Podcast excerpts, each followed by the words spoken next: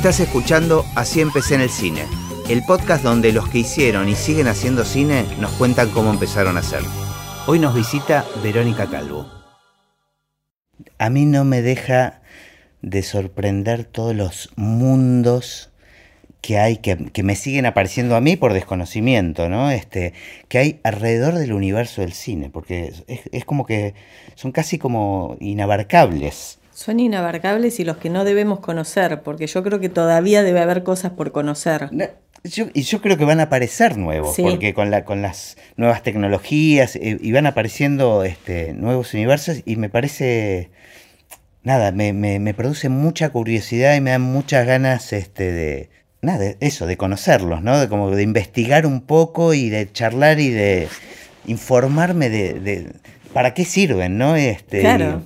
No, y están buenísimos, porque aparte si trabajás detrás de las cámaras es un mundo particular y si trabajás adelante de las cámaras es otro mundo particular que a veces se cruzan o no se cruzan o, tienen que mantener la independencia porque si no es imposible. Claro, claro, claro, claro. Y no solo el detrás de cámara de cuando empieza la película o la pre, sino todo lo que lleva antes a llegar a una pre. No, ni hablar. Y, todo lo que hay después. Y, después de un estreno, este, porque, digamos, hoy nos convoca un poco eso, ¿no? Este, es increíble la cantidad de cosas que hay para conocer y universos que hay para conocer. Y me parece que, que, está bueno. A mí me da mucha curiosidad, supongo que los que escuchan el podcast este, también. Y otra cosa que me sorprende es que hay jugadores eh, de varios puestos en, en estas canchas, esta gran cancha que es el cine. Y eso me encanta también. Me encanta encontrarme con gente que cumple distintos roles, ¿no? Este, desde un periodista, director, o un guionista, actor. Este, digo, me estoy encontrando cada vez con más gente que cumple varios roles y eso nada, hace más. Y que son fundamentales. Claro, sí, sí, sí. Un director de casting, o, o después un distribuidor de la película, que es un eje. Ni hablar.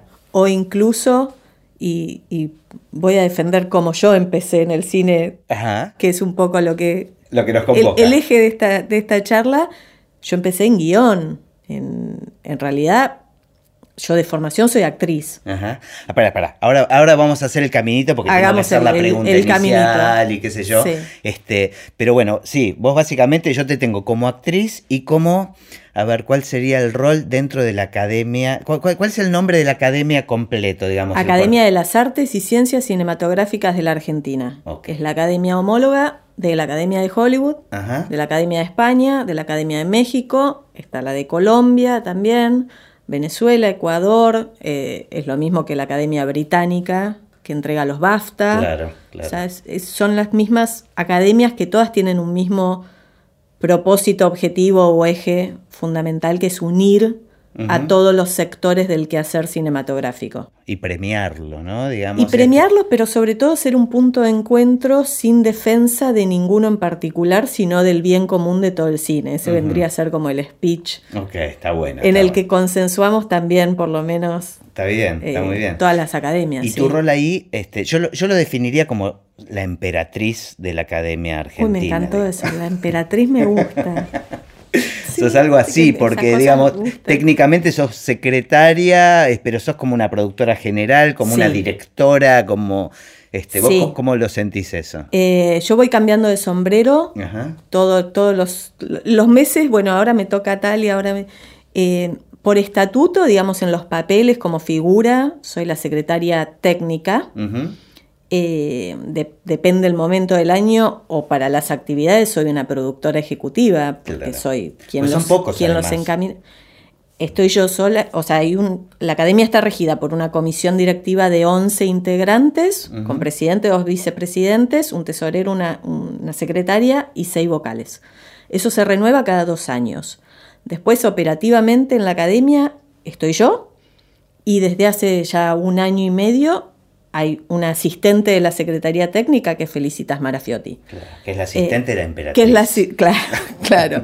Yo como siempre uso muchas analogías eh, futbolísticas y siempre en casi todos los trabajos que he tenido detrás de cámara siempre fui un número 5. Ok, perfecto. Es ese, ¿no? El que va cumpliendo todos los... Sí, un armador de cancha. Eso, exactamente. En medio de la cancha.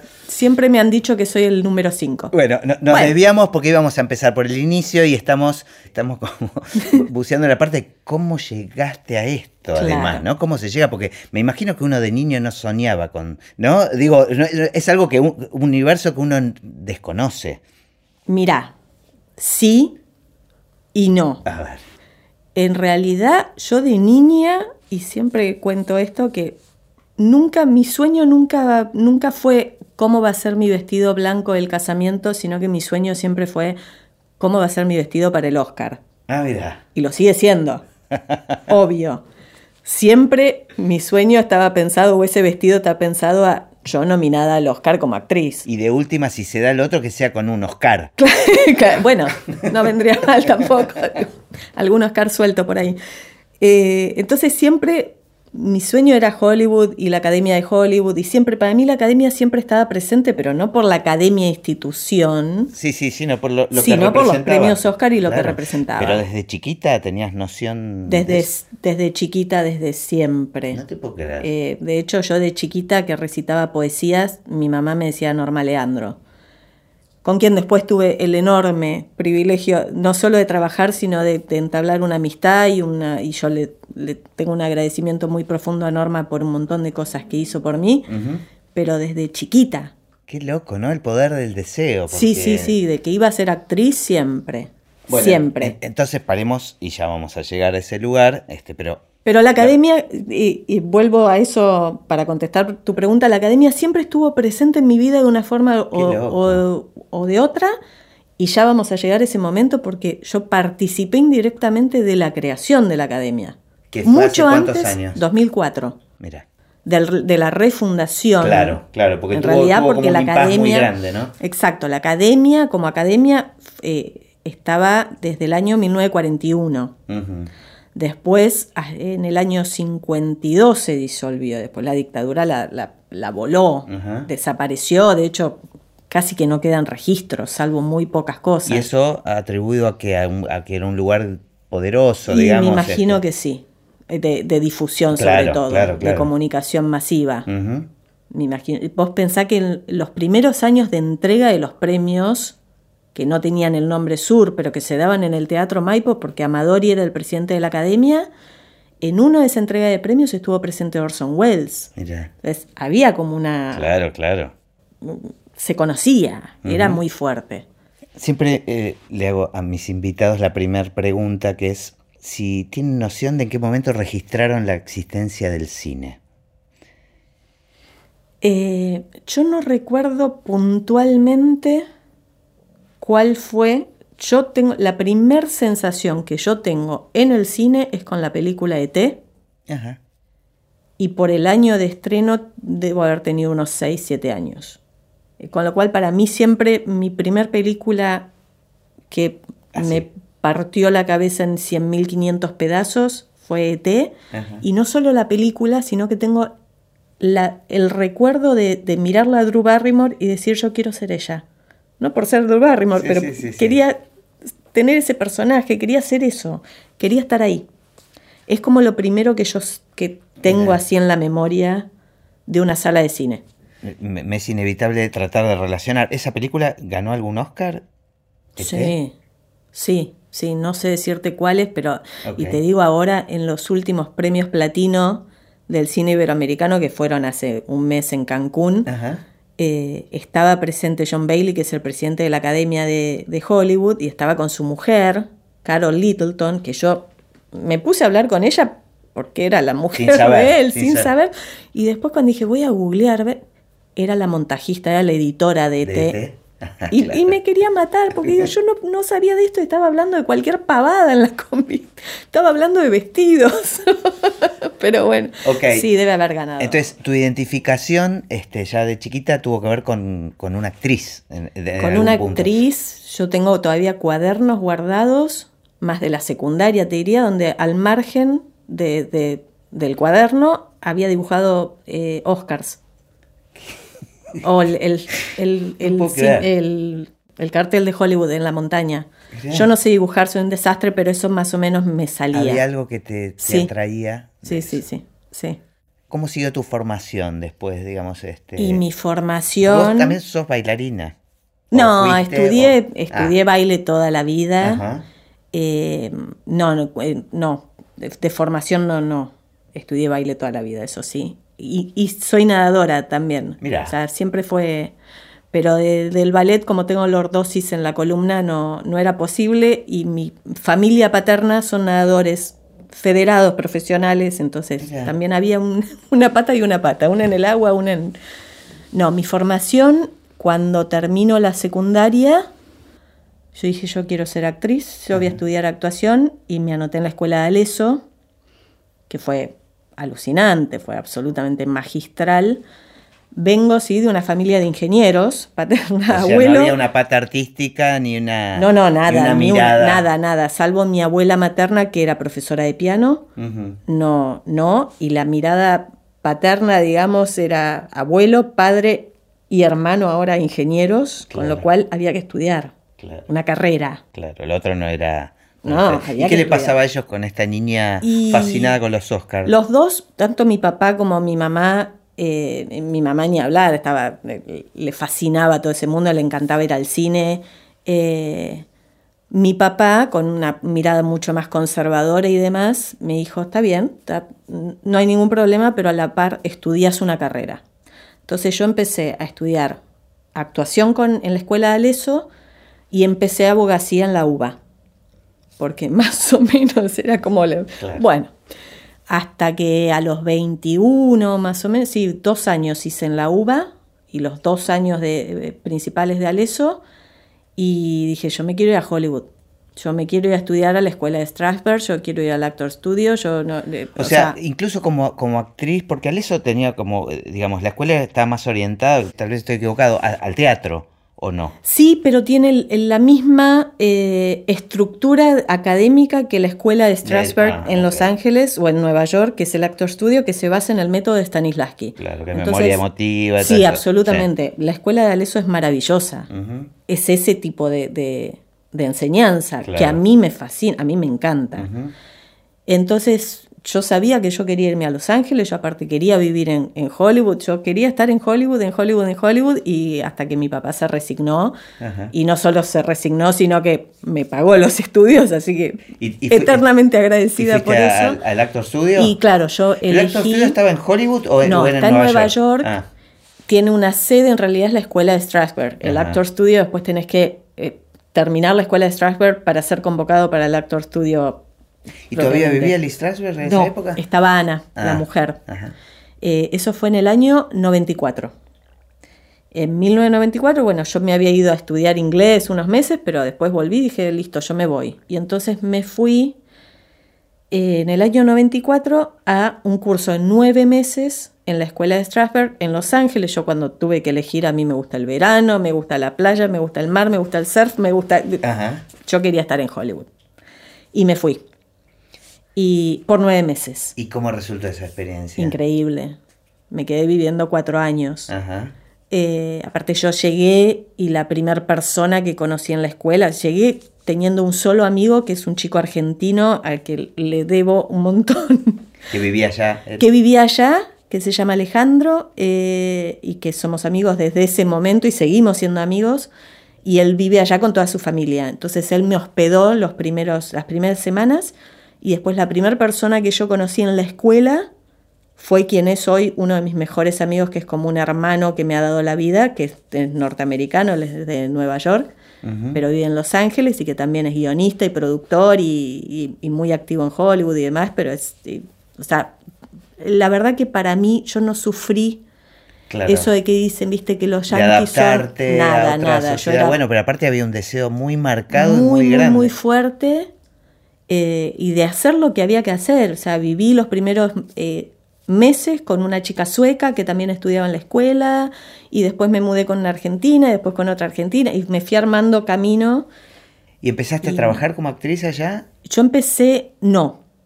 Yo empecé mi carrera en cine en la parte de guion. O sea, yo mientras estudiaba actuación, trabajaba en restaurantes, en bares, como cualquier inmigrante.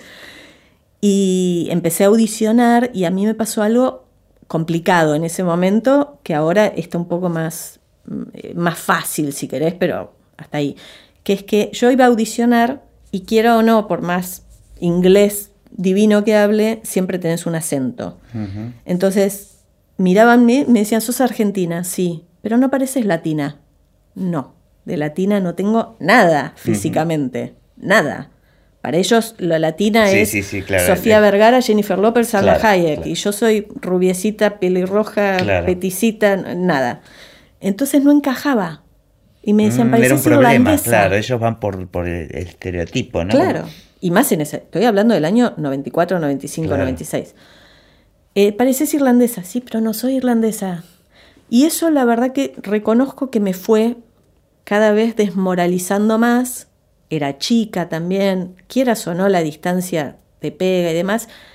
Y lo que me sucedió en paralelo fue que otro de mis mejores amigos eh, trabajaba eh, como meritorio en una productora, que sobre todo hacían un programa de televisión, una serie que se llamaba eh, Homicide Life on the Street, que era una serie de detectives de homicidios que sucedía en Baltimore, que estaba producida esa serie por Barry Levinson, el director de Rayman y él se volvía a Nueva York, porque es de Nueva York, quedaba su puesto vacante y yo era muy, muy, muy fanática de la serie, pero muy enfermita de la serie, sabía absolutamente todo. Entonces él me dice, postulate vos. No, pero yo no tengo experiencia de nada, de postulate. Me postulé y el puesto era lectora de guiones, meritoria, ¿eh? Y bueno, pasé por cinco entrevistas.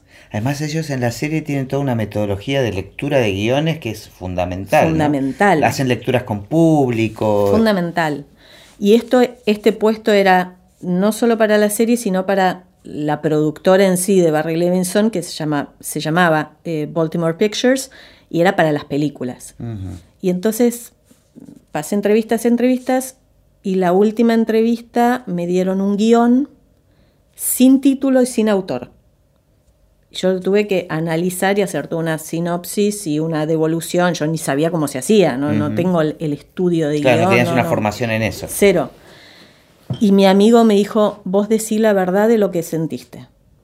O sea, la sinopsis la puedo hacer porque tuve educación, y la hice, pero después argumenté desde una cosa más de espectadora lo que yo pensaba. Y me contrataron. Y entonces empecé a trabajar como meritoria leyendo guiones en esta productora. ¿Y qué, en qué consistía, digamos, en corrección de guiones er, o, es un filtro? Exacto, yo era el primer filtro de la productora, pero te digo, llegaban de a 50 guiones por semana porque los representantes y las distintas agencias mandan los guiones.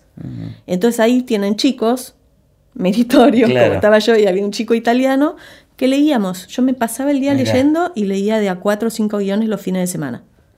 Y ahí aprendí, para mí fue la base de todo. Además que responsabilidad, ¿no? Porque dejar pasar, claro, digo, pensar en lo que uno puede rechazar o, al revés, ¿no? Es como... Me pasó de un, eh, ya contratada, un manuscrito de una, eh, de una novela una novela que tenía más de 500 páginas y me, dijeron en una hora decirnos si, si la compramos o no. Y entonces fue era todo el aprendizaje de leer cruzado. Claro. Y obviamente los guiones fue la base de a las 30 páginas no, no te enganchó. Ya está. Chau. No, pero yo pensaba en los chicos que dedicaron horas y horas. Y yo, obviamente, la Argentina de 23 años. y ese fue mi primer trabajo en cine. Y sigue funcionando así, supongo, un poco, ¿no? Este, eh, digo, para toda esa gente que manda con esa esperanza sus guiones a Hollywood, que es importante que sepan que hay unos meritorios que están diciendo, ah, no me gustó esta segunda página, se acabó. Totalmente, este, sí. Lo que pasa también teníamos criterio, había pautas para leer. No, me imagino, me imagino que no, que, no, que, te eligieron por algo también, digamos, vieron. Bueno, sí, quiero pensar que sí. Eh, no, pero tenías también una cierta bajada de línea de lo que ellos necesitaban como productora, que era, si a las 30 páginas no te enganchó, no hay, no hay cómo salvar el guion, con lo cual no sirve. Ahora, si te enganchó pero de repente la historia no te gustó, pero te parece que está bien contada, también es un filtro particular. claro. porque ese, ese guionista va a servir para algo y lo van a tener en cuenta para algo, porque escribe bien. La historia no, no es lo que queremos, pero sirve. Si la historia gustó, pero no está bien escrita, sirve también. Porque ellos pueden opcionar lo que llaman el, option, ¿viste? Sobre todo estando Baltimore Pictures estaba está dentro, estaba dentro de Warner Brothers. Entonces, como que tienen distintos acuerdos, o en esa época, entonces podían comprar una historia, pero después reemplazar al guionista. Claro. Entonces, había muchas pautas. Claro. Y después teníamos todos los lunes el encuentro de guion con los creativos, con, con los gerentes, y era o sea, la primera vez fue como, ay, qué miedo, Dios mío, ¿qué voy a decir?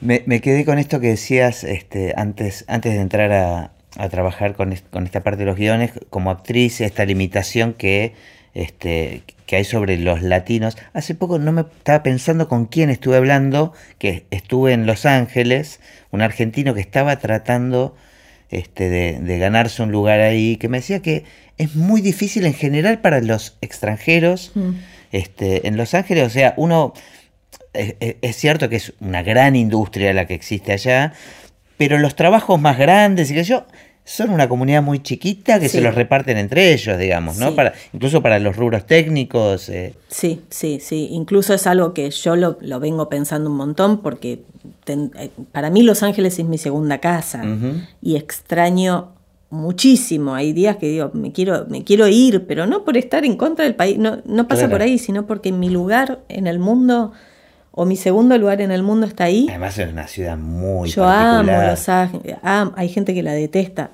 Yo todavía... Es que hay muchos Los Ángeles, ¿no? Hay muchos Los Ángeles y yo hay barrios donde todavía voy y voy sin un mapa. Claro. Y pasaron 20 años de que yo me volví a Argentina y sigo manejando sin un mapa cerca, sin un GPS, sin nada hay lugares que todavía son, son mis lugares.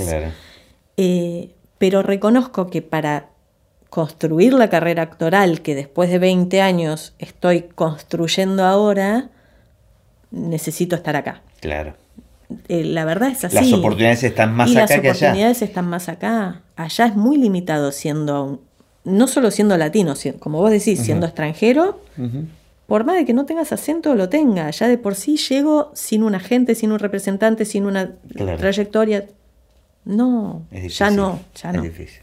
Es difícil. Pero ¿cómo siguió este, la cosa? Y la carrera ¿Cuánto tiempo estuviste ahí? Con cuatro años. Cuatro años. A mí en los seis meses me contrataron ya como lectora y, la serie también fue derivando en otras locuras divinas, pero mm, seguí también en, en, la parte de cine sobre todo. Y después me pasé a otra productora allá que fue distinta la experiencia, pero bueno, todo era un crecimiento.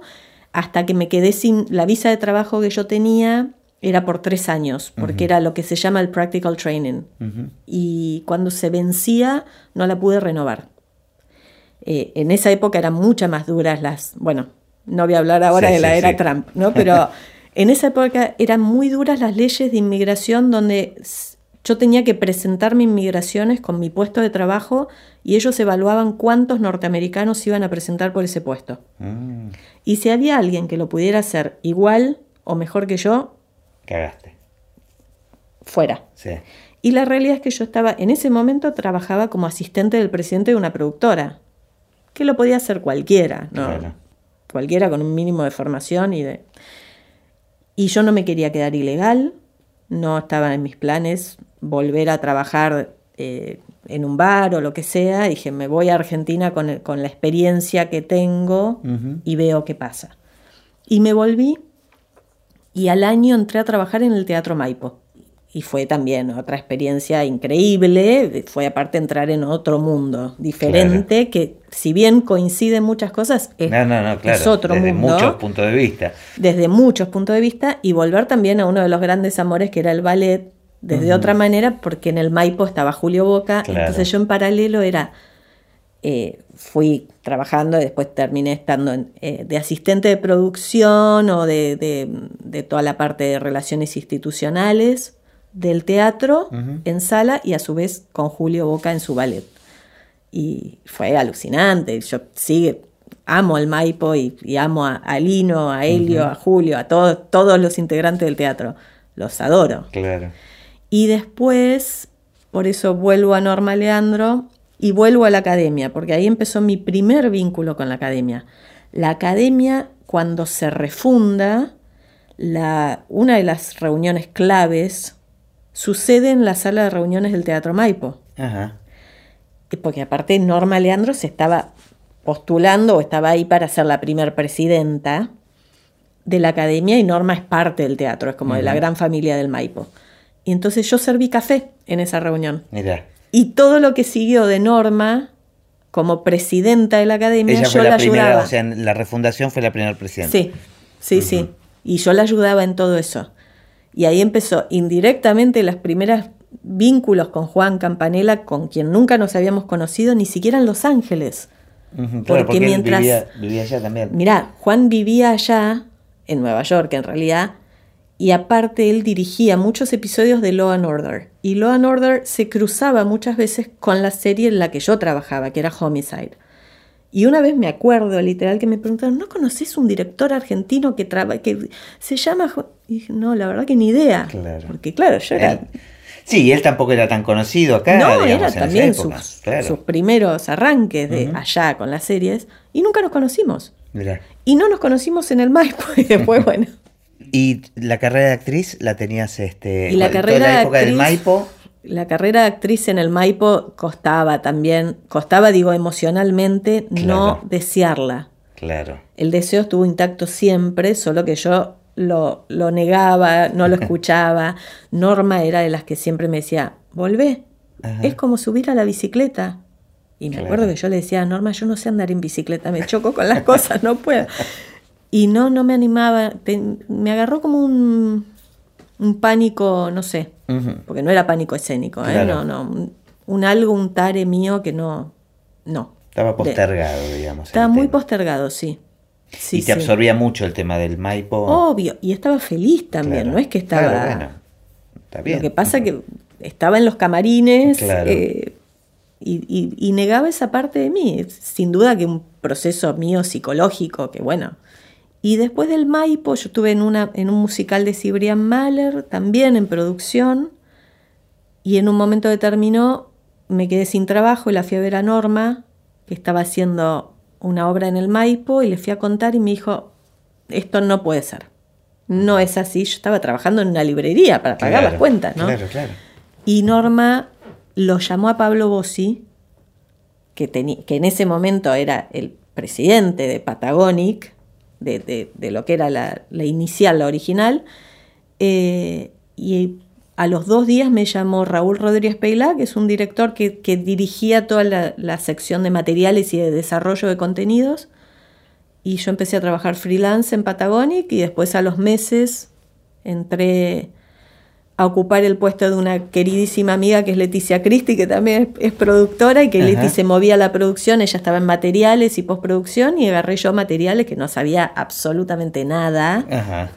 Leticia fue un ángel que me enseñó absolutamente todo lo que había para enseñar, y Raúl también, y de ahí en Patagónica estuve, sí, también, tres, cuatro años. ¿Y siempre producción? En eh, producción, en materiales, delivery internacional y mucha postproducción. Después me fui a Pampa, cuando Pablo Bossi después eh, abre Pampa Films, me fui para Pampa, que también es el mismo sector de materiales, postproducción y demás. ¿Y hacías coordinación de postproducción? O... Sí. Sí. Y que era un área nueva, yo de, aparte gracias que sabía lo que era el NTCC y el PAL, hasta ahí llega mi conocimiento técnico, nula total. Bueno, pero viste que las tecnologías van cambiando, pero, pero los puestos siguen de alguna manera. Este... Coordinar es coordinar, sí, sí, sí, puesto, digo. Es aprender el lenguaje y ver qué hay, qué, qué. Y, bueno, sí, y un poco en rodaje, o sea, postproducción, materiales, delivery, etcétera. Y, ahí llegó la academia. Y ahí llegó, ¿cómo, ¿y cómo, cómo aparece la academia? Y la academia aparece... Bueno, habías ya, ya, tenías como una noción porque, digamos, ese, eh, esos inicios, eh, vos tuviste la, la, oportunidad de estar figoneando, digamos. Exacto. Y después todo, la academia sigue y se incorpora Fernanda Ramondo, que es una guionista y directora también, que trabajábamos juntas en Patagónica. Entonces yo la ayudaba a Fer, eh, la ayudaba, o sea, yo he llegado a ser la chica que está con las estatuillas en el escenario y que las iba entregando en las ceremonias cuando eran en, en el Four Seasons. En Ahí casi que el sueño estaba cumplido. ya tenía yo con los vestidos largos. en la mano. y era Axel Kuchevaski conducía y yo era la chica que tenía las estatuillas, la secretaria. Bien. Y, en el año dos, fines del 2008, Fernanda Ramondo, que es otra queridísima amiga, quería ya desligarse de la academia, dedicarse plenamente a, su, a sus guiones y demás y Pablo Bossi era el presidente de la academia y fue como, fue muy natural el traspaso porque era Ibero y, y, yo dije, sí, yo, sí, claro, me encanta, sí, quiero.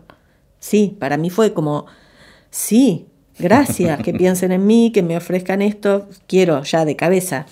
Y ahora, y contame un poco cuál es la función este, de la academia, más allá de, digamos, de lo que, como dijiste al principio, que se ponen de acuerdo con un discurso en común, ¿qué, qué es lo que pensás vos? ¿Cuál es la importancia? Mira, hay una función que es clave en las academias del mundo, que son la validación o la legitimación, palabra complicada, de eh, de la cinematografía local ante los premios internacionales. Función clave de la academia nuestra es seleccionar con ustedes, los socios votantes, qué película representa al país ante los premios Oscar en la categoría de mejor película extranjera. Los premios Goya, mejor película iberoamericana. Porque eso no es un capricho de la academia local, sino que es algo que pide la Academia de Hollywood en sus reglas. Claro, pero esto aplica a, premios que no necesariamente están relacionados con festivales, digamos. Es como una diferenciación. Es una diferenciación, porque estos premios, en los festivales vos tenés jurados varios, que pueden estar integrados por críticos, periodistas, actores o, lo que sea. Cada uno tiene su criterio. Las academias siempre están constituidas por miembros de la industria. Por la gente de la industria. Con lo cual los premios tienen una... Eh, no sé si decirle transparencia, pero sí un valor de que son entregados por sus pares. Y todas las academias votamos también, o, votan ustedes, eh, por rama de especialidad en las primeras nominaciones. Entonces, vos sabés que vos en el rubro música te están reconociendo tus propios pares. Y eso es lo que lo hace muy, le da una validez especial. Entonces, Cuando decís votan ustedes, vos no sos... Este... Yo no voto. ¿Vos no votás? No, no, por, mi rol. Por tu rol. Cuando deje este rol, empezaré a votar. ¿Y el resto de los miembros de la academia, de la comisión, digamos, directiva? Sí, sí, la comisión directiva pueden votar, sí, sí, sí, sí. Sí, yo no por una cuestión normal de, de que emperatriz. de que soy la emperatriz. Exactamente. ya me gustó eso, ¿eh? Me gustó. sí, yo no, no, no, no puedo. Ok. Eh, así que bueno, te, volviendo a cuál es la importancia de la academia, yo creo que es esa es legitimar que la película, sobre todo en esto, ¿no? Eh, porque la película cuando va a los premios Oscar como mejor película extranjera, no es solo eh, premiar o celebrar la cinematografía de un director o de, la película en sí, sino que es al país. Claro. De hecho, el premio Oscar es al país en película extranjera. El premio Goya, mejor película iberoamericana, es al país. Y siempre, siempre eh, estuvo relacionado con el premio Oscar en particular. Porque, digamos, hubo otros premios y se fueron incorporando después. Se fueron incorporando. Siempre fue el Oscar y el Goya. Los iniciales fueron Oscar y Goya. Fueron en paralelo. Después se incorporó el Ariel de México. Y después estamos viendo con la Federación de Academias Iberoamericanas de poder ya extenderlo a las otras academias y se incorporaron los, las candidaturas argentinas de los premios platino al cine iberoamericano. De vuelta en este proceso de son vendría a ser la selección nacional. Hago siempre analogías futbolísticas, pero sí. porque si las dices con, el mundo de la natación, no, nadie las entiende. No, no, no, no me sale, me sale, no, no, no me sale. ¿Qué vamos a hacer? Messi lo conocemos todos y lo queremos todos. Pero sí, vendría a ser eso, vendría a ser la, selección nacional que mandas al Oscar. Claro. Pero a la vez se desarrolló el premio propio, digamos, ¿no? Y a su vez. son los premios Sur. Exacto. De vuelta con este mismo criterio, son los pares los que están premiando a sus pares en lo que va del año cinematográfico. Claro, que deberían crecer y, y, apostar, eh, apostar a que después la gente de Estados Unidos este, quiera que nosotros decidamos a quién le damos el premio de mejor película extranjera, por ejemplo. Digo, porque es arbitrario, ¿no? Eh, bueno, es que en realidad antes ellos cambiaron las reglas hace muy pocos años, ¿eh? Porque como, como funciona Mejor Película Extranjera en los Oscars, son comités de voluntarios que se van cambiando. Porque originalmente los Oscars es un premio de ellos. Los Oscars es un premio de ellos. El tema es que ya hay, están extendiendo bastante lo que son eh, los nuevos socios extranjeros. De hecho, argentinos ya hay varios, ya hay más de 10 ah. ah. que son miembros de la Academia de Hollywood y que también votan película extranjera. Lo que no votan todavía, por una cuestión geográfica más que nada, son los primeros pasos de la selección de esas películas. Porque el año pasado fuimos si no me equivoco, fueron 82 países los que mandamos una, una candidata, una representante nacional.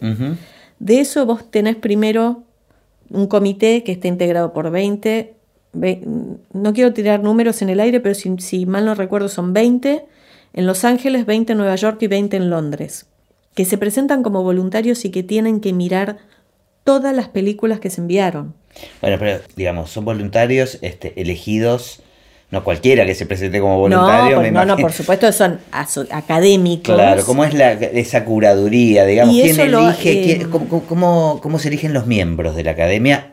Hablamos de, de, Hollywood. De Hollywood son por invitación, haber ganado un Oscar, eh, y también ahora, ya el año pasado sucedió y este año también, que ellos mismos nos están contactando a las academias del resto del mundo para que hagamos sugerencias o, o, pasemos la, lista de nuestros asociados para que ellos eh, puedan evaluar con las filmografías y demás. está buenísimo, están haciendo una apertura enorme. Yo de hecho cada vez que voy para Los Ángeles me reúno con, con, las chicas de película extranjera. O sea, hay un comité dentro de la Academia de Hollywood que es... Pero siempre relacionado con la película extranjera. Siempre. El otro no nos podemos meter, no. digamos. No, salvo cuando sos votante. Claro. Si vos sos académico de la Academia de Hollywood, podés votar en las últimas instancias. En todos los rubros. Todos los rubros. Después, en las primeras instancias, vas a votar tu rama. Si vos sos convocado como, como músico, vas a poder votar en las primeras instancias los rubros de, música, de original score y mejor canción y lo que sea, y después vas a poder votar todo. Pero siendo extranjero también. Sí, sí, sí. Okay. Sí. ¿Y, ellos incorporan constantemente nuevos miembros? Todos los años. Ajá. Se hace un, proceso de selección, sí. El año pasado fue récord para ellos, absoluto. ¿Récord en qué sentido? De cantidad de, nuevos socios que invitaron. Ah, o sea, no es que hay un cupo, sino que depende. No, no, no, depende de ellos. No sé muy bien cómo será el criterio que usan, pero aparte también usaron el año pasado y el anterior incorporaron muchas más mujeres, incorporaron muchos más extranjeros, incorporaron muchos más eh, African Americans, eh, de raza eh, negra. Pero... Y un poco la academia acá toma como modelo, digamos, el de la Academia de Hollywood. Sí, absolutamente, sí, sí, sí. Eh, bueno, y el estatuto está más basado en el de la Academia de España que en el de Hollywood por una cuestión de, afinidad o de hermandad en, eso, en ese momento y de, una llegada, una cercanía, por supuesto. Estamos mucho más relacionados con, con lo que es la filmografía española o la cinematografía española que, que con la, norteamericana. ¿Y cómo es acá la incorporación de los miembros, digamos? Acá pueden, si, si ganaron un premio sur, pueden pedir la incorporación inmediata o pueden presentar una solicitud de incorporación que después la evalúa la comisión directiva, o pueden ser invitados, como sucedió este año que también invitamos a, a varias personas y todavía lo estamos haciendo. Todavía, hasta que no se abren las nuevas votaciones del año, se pueden incorporar o presentar solicitud de incorporación. Y tampoco hay un cupo, digamos. No, no, no, para nada, no. No, de hecho, si sirve, que si escuchan este podcast, sobre todas las ramas técnicas que necesitamos fortalecerlas, porque, porque no son tantos los integrantes que hay. está buenísimo que, haya más diversidad. Y sí, porque es una representatividad. Cuanto más diversidad de miradas cinematográficas, más representatividad de todo el, espectro cinematográfico va a haber. Y más validación, ¿no? Sin duda. Sí, porque convengamos que en cualquier actividad artística una entrega de premios siempre es un criterio este, subjetivo. Absoluto. Entonces, claro, absolutamente subjetivo, ¿no? Me Siempre. Este, entonces está bueno, está bueno que, que eso se, se vaya ampliando. Cuanto más grande, más. Sí, sí. Y lo bueno también de yo sigo mencionando la Federación de Academias Iberoamericanas porque es algo también muy nuevo y que está buenísimo. y yo estoy desde el comienzo en eso y soy la delegada argentina y, era muy fuerte encontrarnos las primeras reuniones y darnos cuenta que a todos nos pasa lo mismo y que todos los problemas que tenemos, incluso la gente de Hollywood, tienen los mismos problemas. ¿Y por ejemplo? Por ejemplo, esto de que en las ramas técnicas quizás hay menos representatividad o menos integrantes, lo cual te limita mucho el proceso de selección de, las votaciones o, las actividades en sí. Porque uno de los fines de la academia también es la difusión, la promoción, el dar a conocer los oficios. Totalmente. Por algo la academia es de las artes y las ciencias. No solo es después premiar la película que está lista. Claro. No, contemos un poco cómo se hace esto. Claro, qué, qué curioso, ¿no? Porque mm, incluso eh, eh, pasan las entregas de premio en general con, relacionadas con el cine, ¿no? Hay películas que prescinden totalmente de esos universos, este, hasta no les interesa, ¿no? Este, eh, y hay películas para las que realmente es muy importante, o sea, le cambia... Le cambia la, la, carrera, el circuito, el, sí, el camino. Y sin embargo siempre tienen tanta prensa eso, directores, actores y todos los rubros técnicos que pueden ser fundamentales a la hora de hacer este, una película. Totalmente. incluso en, las ceremonias no se les da lugar, hasta, hasta en Hollywood pasa, ¿no? Como que este, las hacen en los cortes comerciales. Totalmente. Y te digo, yo ahora que volví a actuar y que estoy por suerte cada vez estoy logrando más papeles o estoy más involucrada en rodaje o volviendo al rodaje, que es una adicción divina de la que nadie quiere salir, me doy cuenta que incluso en la formación actoral los rubros técnicos están muy olvidados. La, necesidad de que estén todos interconectados. La necesidad de actoralmente saber que tenés que seguir el steady que te está siguiendo porque si no lo, estás mareando o le tenés que seguir al ritmo o él te lo va a tener que seguir o hablar para que los sonidistas puedan entender lo que uno está diciendo. Sí, sí, sí, tener en cuenta los movimientos. tener en cuenta la luz, la marca, un montón de aspectos técnicos. Es, trabajo en equipo, en definitiva. Sin duda. y, y, sí, yo siempre trato de, resaltar un poco los rubros técnicos porque siento que, que, nos enfocamos más en, lo otro muchas veces, sin querer, sin, mala voluntad, por supuesto, pero que quedan relegados cuando son absolutamente fundamentales. Y acá en, Argentina con los premios Sur, digamos, que vendrían a ser nuestro pequeño Oscar, em, no, tiene, no tiene mucha prensa. ¿Con quién compite? Con los Cóndor, que justamente son los premios que tienen que ver con, el mundo de la prensa. Tal cual, este, sí, eh, y además tienen más años. Tal vez e-, ese bache... Tienen más años. Eh, Sí, yo trato de encontrarle una razón fundamental y no la, no la encuentro, más allá de condiciones económicas. No, pero ese bache de esos años donde ese premio no se, donde el premio Sur no se pudo hacer, digamos, donde la academia no existió, me parece que eso tiene un costo de alguna manera, seguramente. Sí, sí, sí, tiene un costo, tiene un costo, tiene un costo también que en Argentina no tenemos, o quizás por los años oscuros que vivimos no, no logramos mantener un lo que se llama el Star System, ¿viste? de, vuelvo a decirlo, me parece que tiene mucho que ver los años oscuros que, que vivió el país y entonces recién ahora se, se volvió. Eso necesita tiempo, ¿no? Es como necesita establecerlo en la sociedad, más allá de una figura en particular y sin nombrar a nadie, pero viste, son, son pocos. Sí, sí, sí, claro. No es una cosa eh, no sé, uno, yo crecí esperando la entrega de, los Oscars, y no porque yo soñaba con eso, digo, no ah, conozco a nadie que, no haya visto A todos nos gusta verla, no sé si... Claro, no sé si te quedas hasta las 5 de la mañana. Sí, sí, sí, no sé si cumple con las expectativas, pero la genera. Genera algo en la sociedad que acá no lo tenemos con los premios Sur y que ojalá en algún momento Yo suceda. Creo que la gente no sabe lo que son los premios un Sur. Montón de gente no, un montón de gente no sabe todavía qué es la academia. Yo digo la academia y piensan en Racing, claro. piensan en... Mucho tiene que ver también con un tema de leyes. Y voy a aprovechar para decirlo dale, dale, públicamente, dale. que es que... Nos escuchan como 10 personas. Bueno, por eso. Capaz que una de esas 10 puede hacer algo.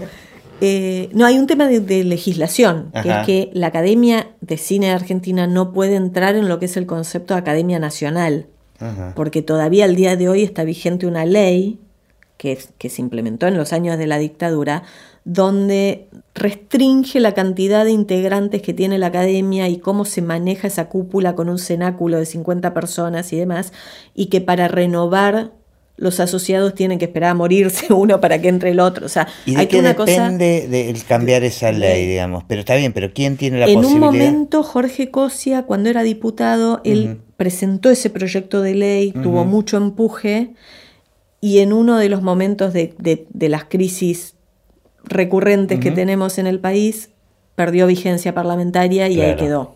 Y nadie más se ocupó. Y digamos. nadie más se ocupó y ya, bueno, Jorge no está más y, uh -huh.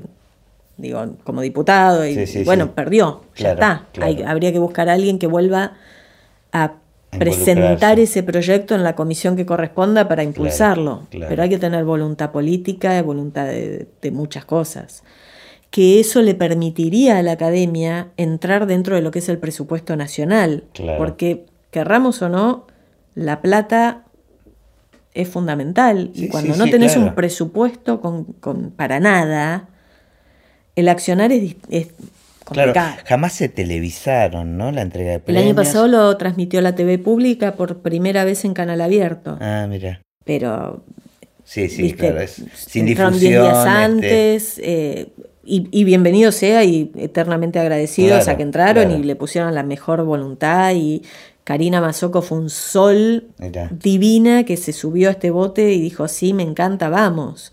Pero, viste, la producción de los premios Goya eh, tiene cinco meses de Claro. preproducción.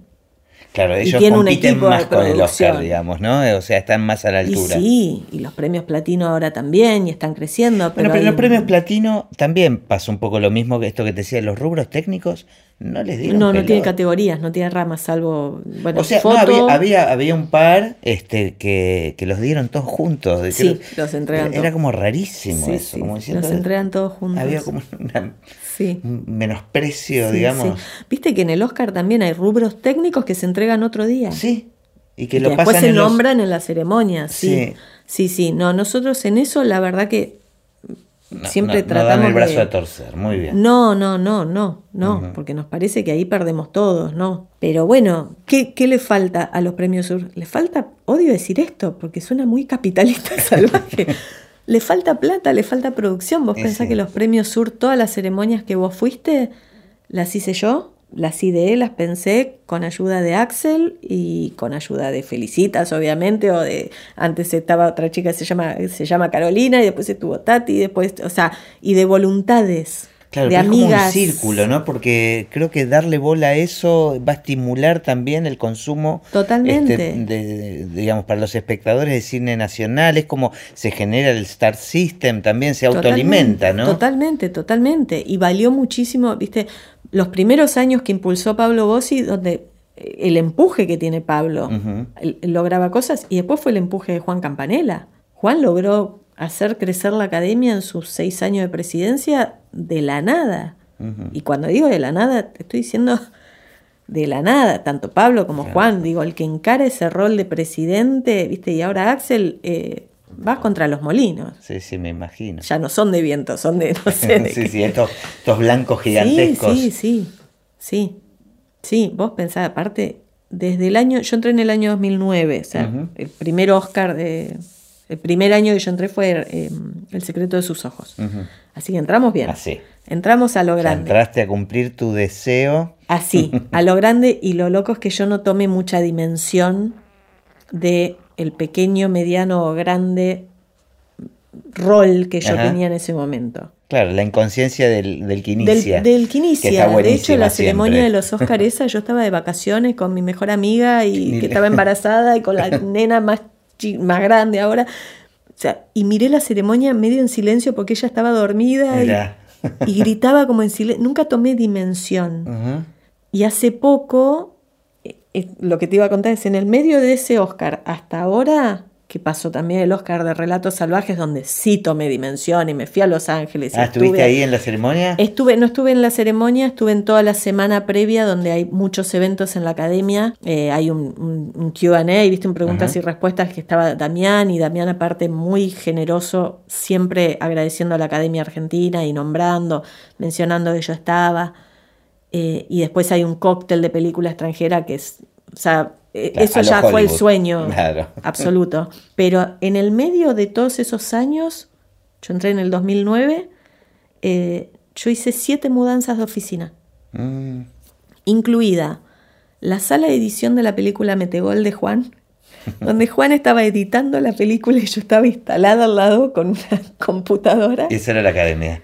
Esa era la academia y tenía las cosas en un depósito y parte de las cosas del día a día en el baúl de mi auto y después estuvo seis meses, cinco meses en el living de mi casa, acá en Colegiales. Entonces, todo funcionaba desde el living de mi casa, pasando por muchas voluntades de productores que me prestaban espacios. Ahora está funcionando en el distrito En el distrito audiovisual. Y también los cambiaron de oficina. Sí, también, también. Porque nos invadieron las palomas y había peligro de derrumbes del nido de palomas en nuestras cabezas. No. Te juro, literal. Bueno, pero pinta que están instalados ahí, digamos. Por ahora este, sí. Yo espero uno de mis sueños, de mis anhelos de, quizá ya no en este rol, pero voy a seguir siendo académica, es lograr una casa acorde a lo que queremos que sea la academia. Claro.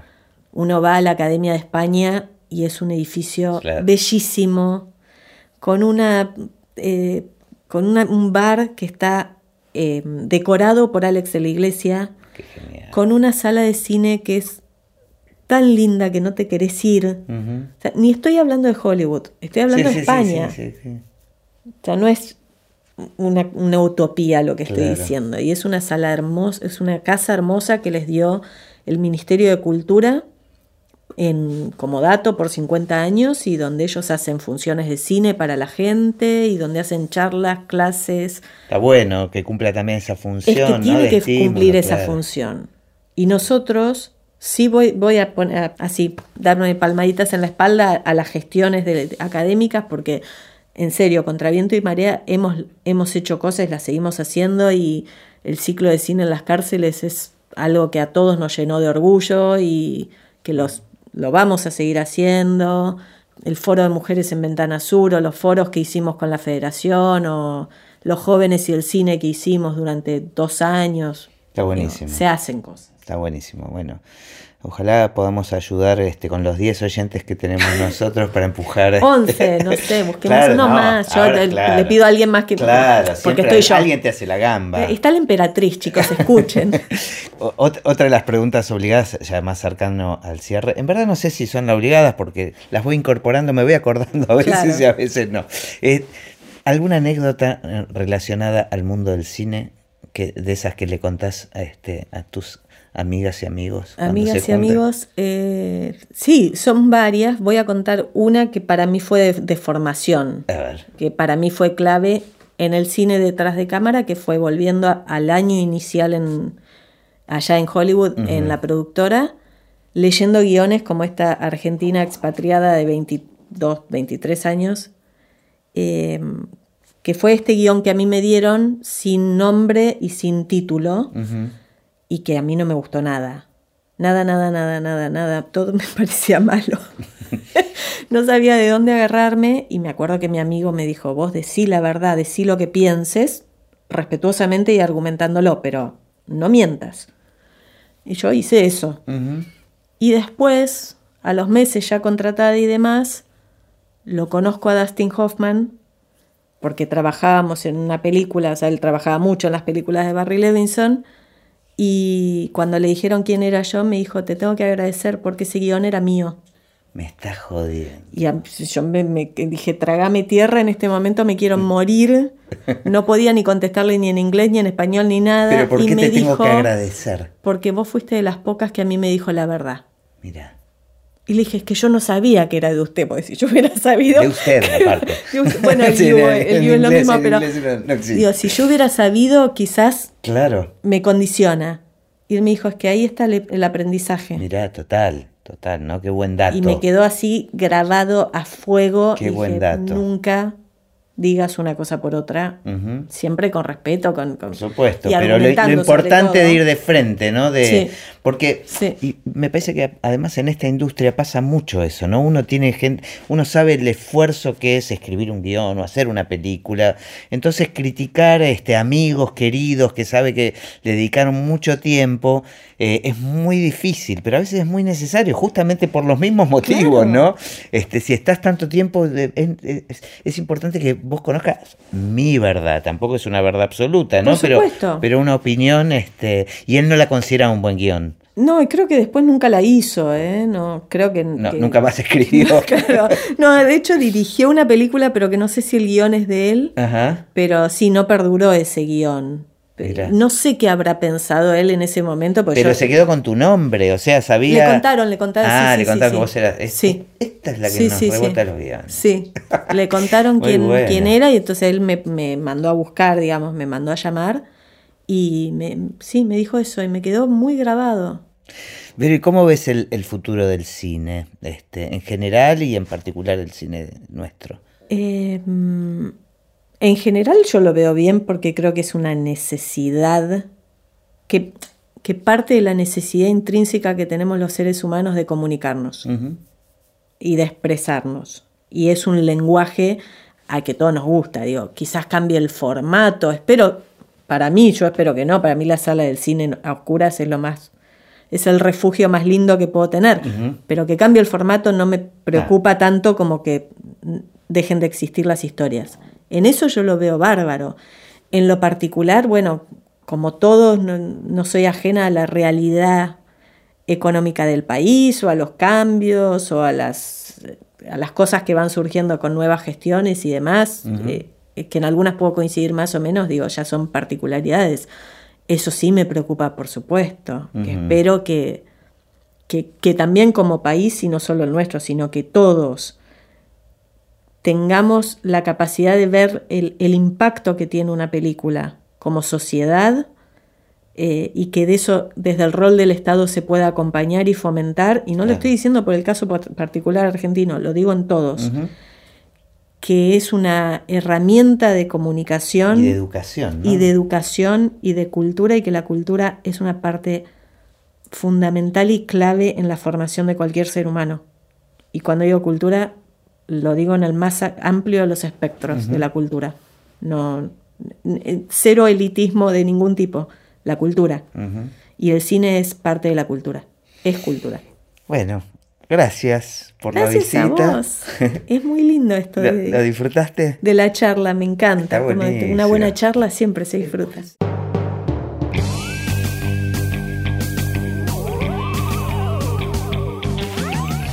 Y así terminó esta conversación de Así empecé en el cine. Mi nombre es Gustavo Pomeranek y espero que la hayan disfrutado al menos un poco de todo lo que disfruté yo. Recuerden que se pueden suscribir para escuchar todos los episodios que vamos subiendo en asíempecenelcine.com. También nos pueden buscar en Apple Podcast, en Spotify o en cualquier otra aplicación de podcast. Los espero en el próximo. Chao.